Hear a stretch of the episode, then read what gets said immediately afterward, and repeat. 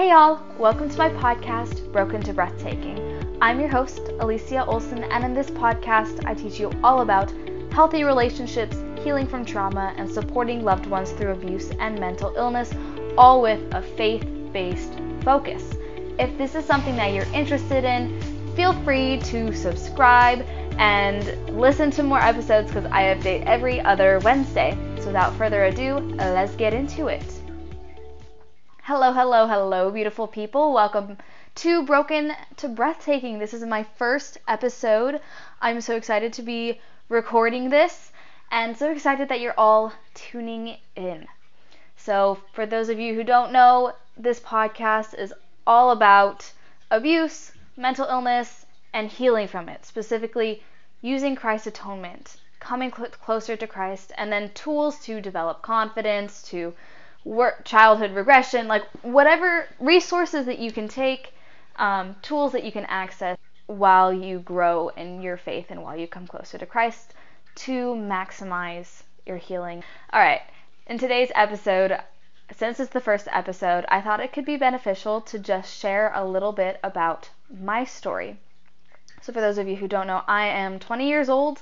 I'm currently serving a service mission for my church. I'm a member of the Church of Jesus Christ of Latter day Saints. And what a service mission is, is I'm essentially just living at home for 18 months and I don't have a job, I don't go to school. All I do is go out and do service. I only have a couple months left and then I'm off to college, which is very exciting. But yeah, so that's where I'm at right now. But I want to share a little bit about how I've got to the point where I am and why I decided to start this podcast. So there are several reasons why I, I thought it would be a good idea to start this podcast. The first being, I want to raise awareness. And we're going to go exactly into what I want to raise awareness about later on in this episode um, with a little more detail about it. But that's the primary reason. I want to raise awareness. The second reason is I want to help others on their healing journey, help others come to Christ so that they can also experience the same healing that I have experienced because Christ is the master healer and we are able to access his atonement every single day. And that's such a beautiful thing. So that's the second one. The third reason I started this podcast is because I want to provide y'all with resources uh, whether that's holistic, psychiatric, physical, whatever those resources are, providing you with different tools that you can use to try and help you on your healing journey, um, and as well as how to help you understand how to interact with other people who are either experiencing abuse or mental illness or struggling in a toxic relationship at this time, and what you can do as a friend, a family member, a coworker, etc in order to help and and to understand what they're really going through in that moment. Okay, and the final reason I wanted to start this podcast is because I felt it was part of my divine purpose. And we have an episode coming up with a wonderful guest speaker that is all about discovering your purpose and your divine purpose. And for me, part of that comes down to using my voice, not just for the sake of talking, but telling my story and being heard and using my voice to help other people come to Christ. And so that's the whole point of this podcast, essentially. And we're going to do this in lots and lots of different ways. But that's the goal, is to help y'all come to Christ, help y'all develop compassion and healing. So, with that said, let's go a little bit into my story why am I even interested specifically in the abuse and mental illness side of things? So I'm going to start with the mental illness, and then we'll get into the abuse side of things a little bit later on in this episode. But let's start with social anxiety. So I struggled with social anxiety for as long as I can remember, to the point that my mom will tell this story quite frequently when we when we bring this topic up. That I was like four years old, three years old at dance classes and I would sit on the side the whole time. Not just because I was being stubborn, which I was a very stubborn kid, but because I was too scared to be a part of the group. And that was strange because my mom would often say, she's like, You're not shy. And it's true. I'm not. I love people. I think people are so fascinating. I love analyzing and figuring out what makes you tick. What are your experiences? What what has led you to become the person that you are today? What are your beliefs and all the things? I really love learning about people and getting to know people and I love cultures and I love all those things.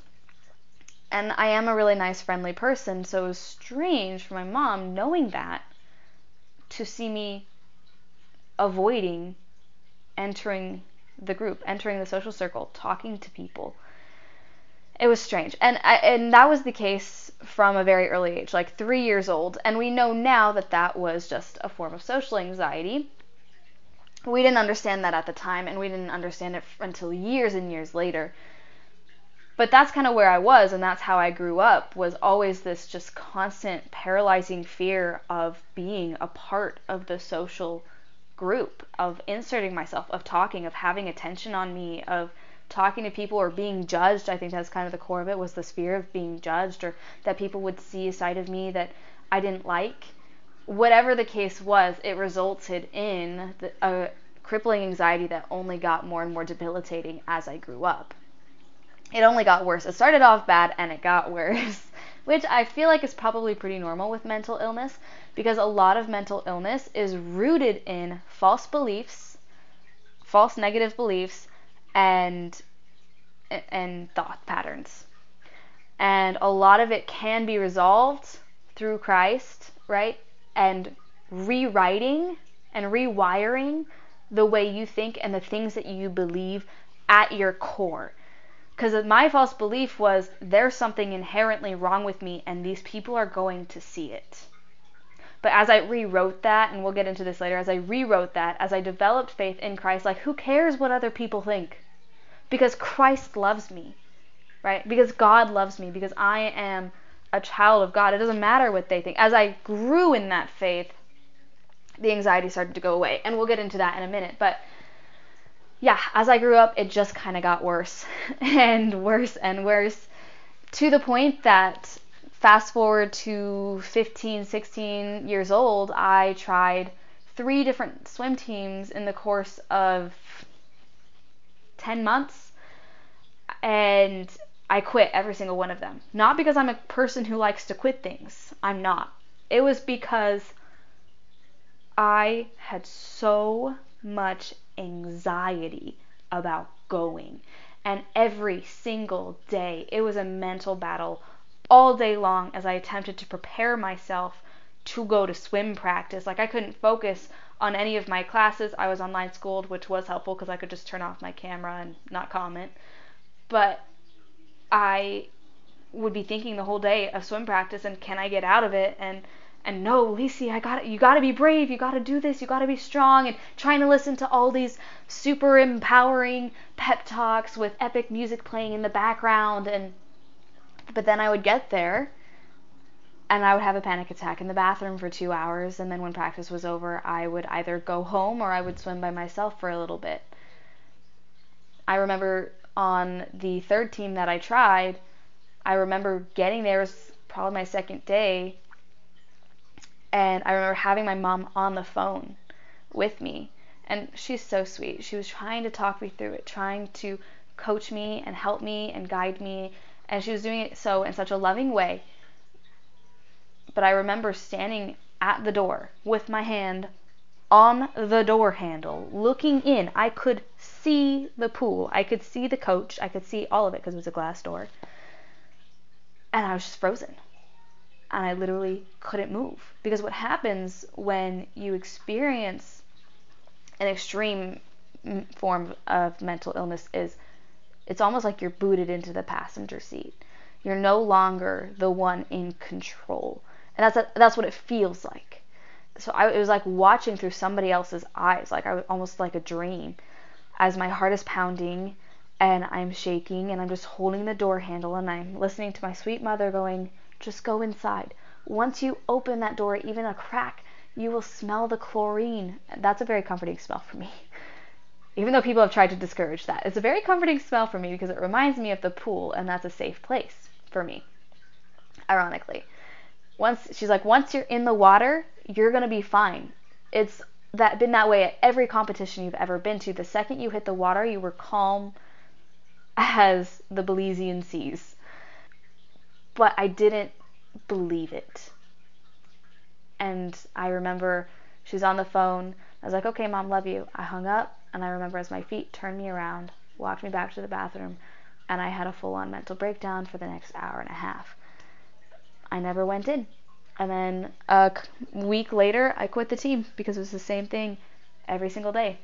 Another example I had the incredible opportunity when I was 14 years old to go on a humanitarian trip to Guatemala, and I love Guatemala. I love traveling, but Guatemala holds a very special place in my heart because of this trip, because I learned so much on this trip about life and it, about poverty and about people and about the true nature of people and it completely changed my life going on this trip.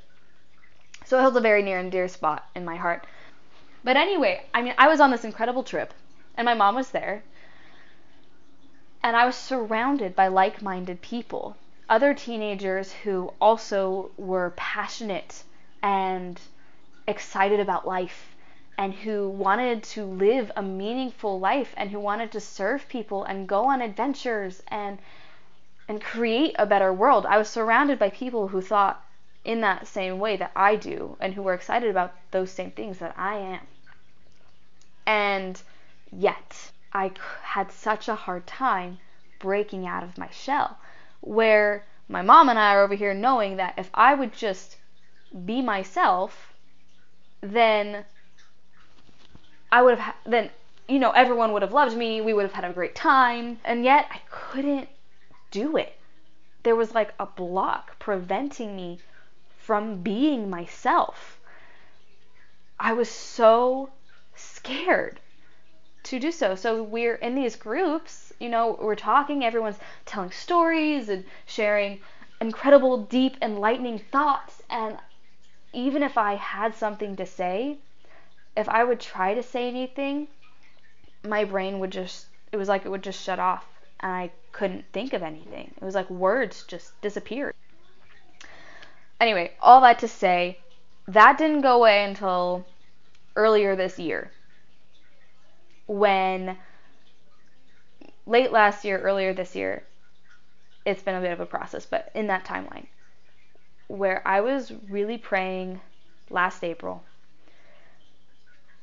Heavenly Father, how do I heal from my trauma?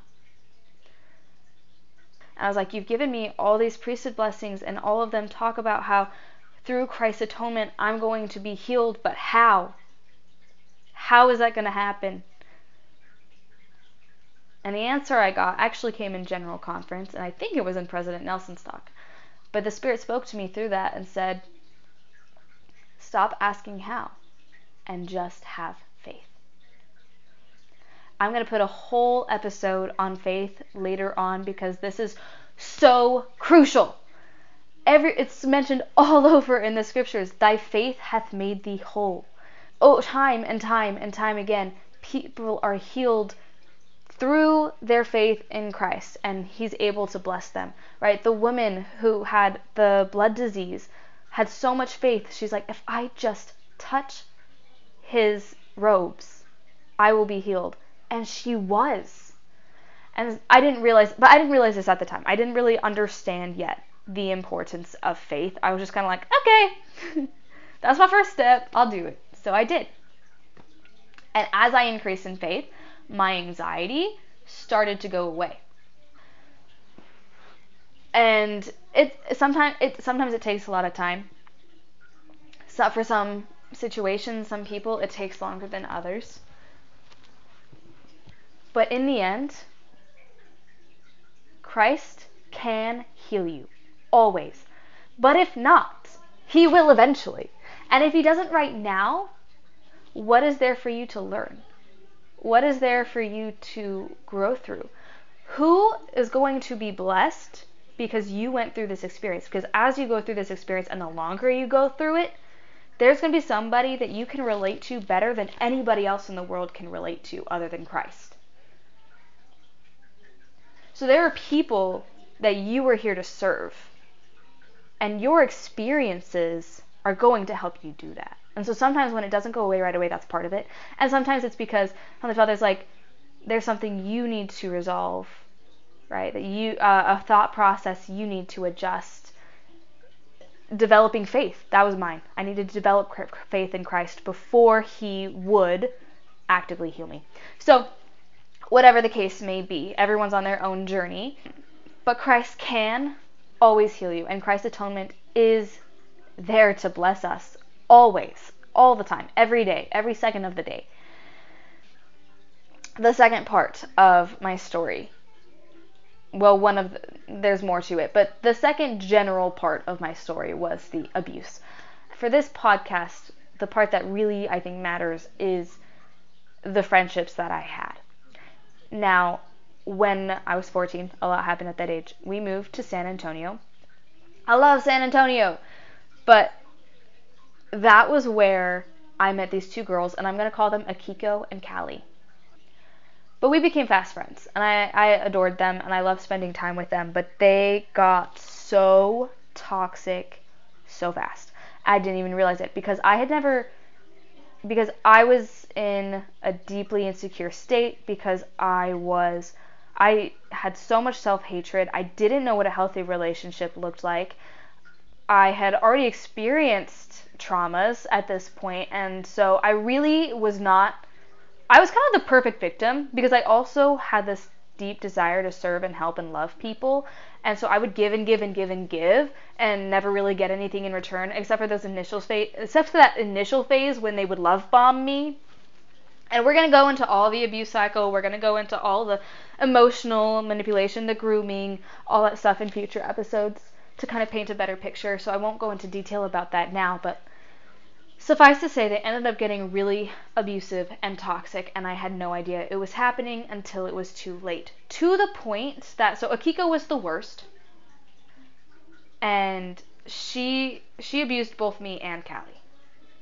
Callie was just as much a victim as I was, and Callie had so much past trauma as well. But that doesn't excuse the things that she did, of course. But she was very emotionally manipulative and abusive and toxic, and she assaulted me once. Akiko assaulted me multiple times and was just straight up. I haven't for, I haven't finished the forgiveness process, so forgive me for what I'm about to say. She was kind of the worst. I'm still working on the forgiveness process. I've come a long way, but she was kind of the worst. At least at that time. I don't know, maybe she's better now, but I'm not talking to her. But at that time, she was kind of the worst. And I thought she was the best though. I loved her. I had so much fun hanging out with her. Except until I didn't anymore. And it got bad enough that after four, four and a half years, I would get the notification pop up on my phone that says like Akiko is typing for Snapchat. And I would have a full on panic attack. It was that bad because I never knew what to expect. Like it started off great and fine and dandy, and it was always this you're so great, Lisi. And she was giving me these presents, and it was like, you can never be broken. You're th- you're so wonderful. You're so this. You're so pretty. You're so this. And by the end of it, it was so bad that just her name would send me into an absolute complete collapse mentally and emotionally.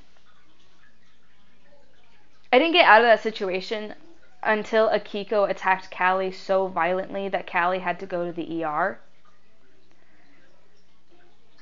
And that was when it clicked in my brain that, oh shoot, Akiko has been assaulting me all these years.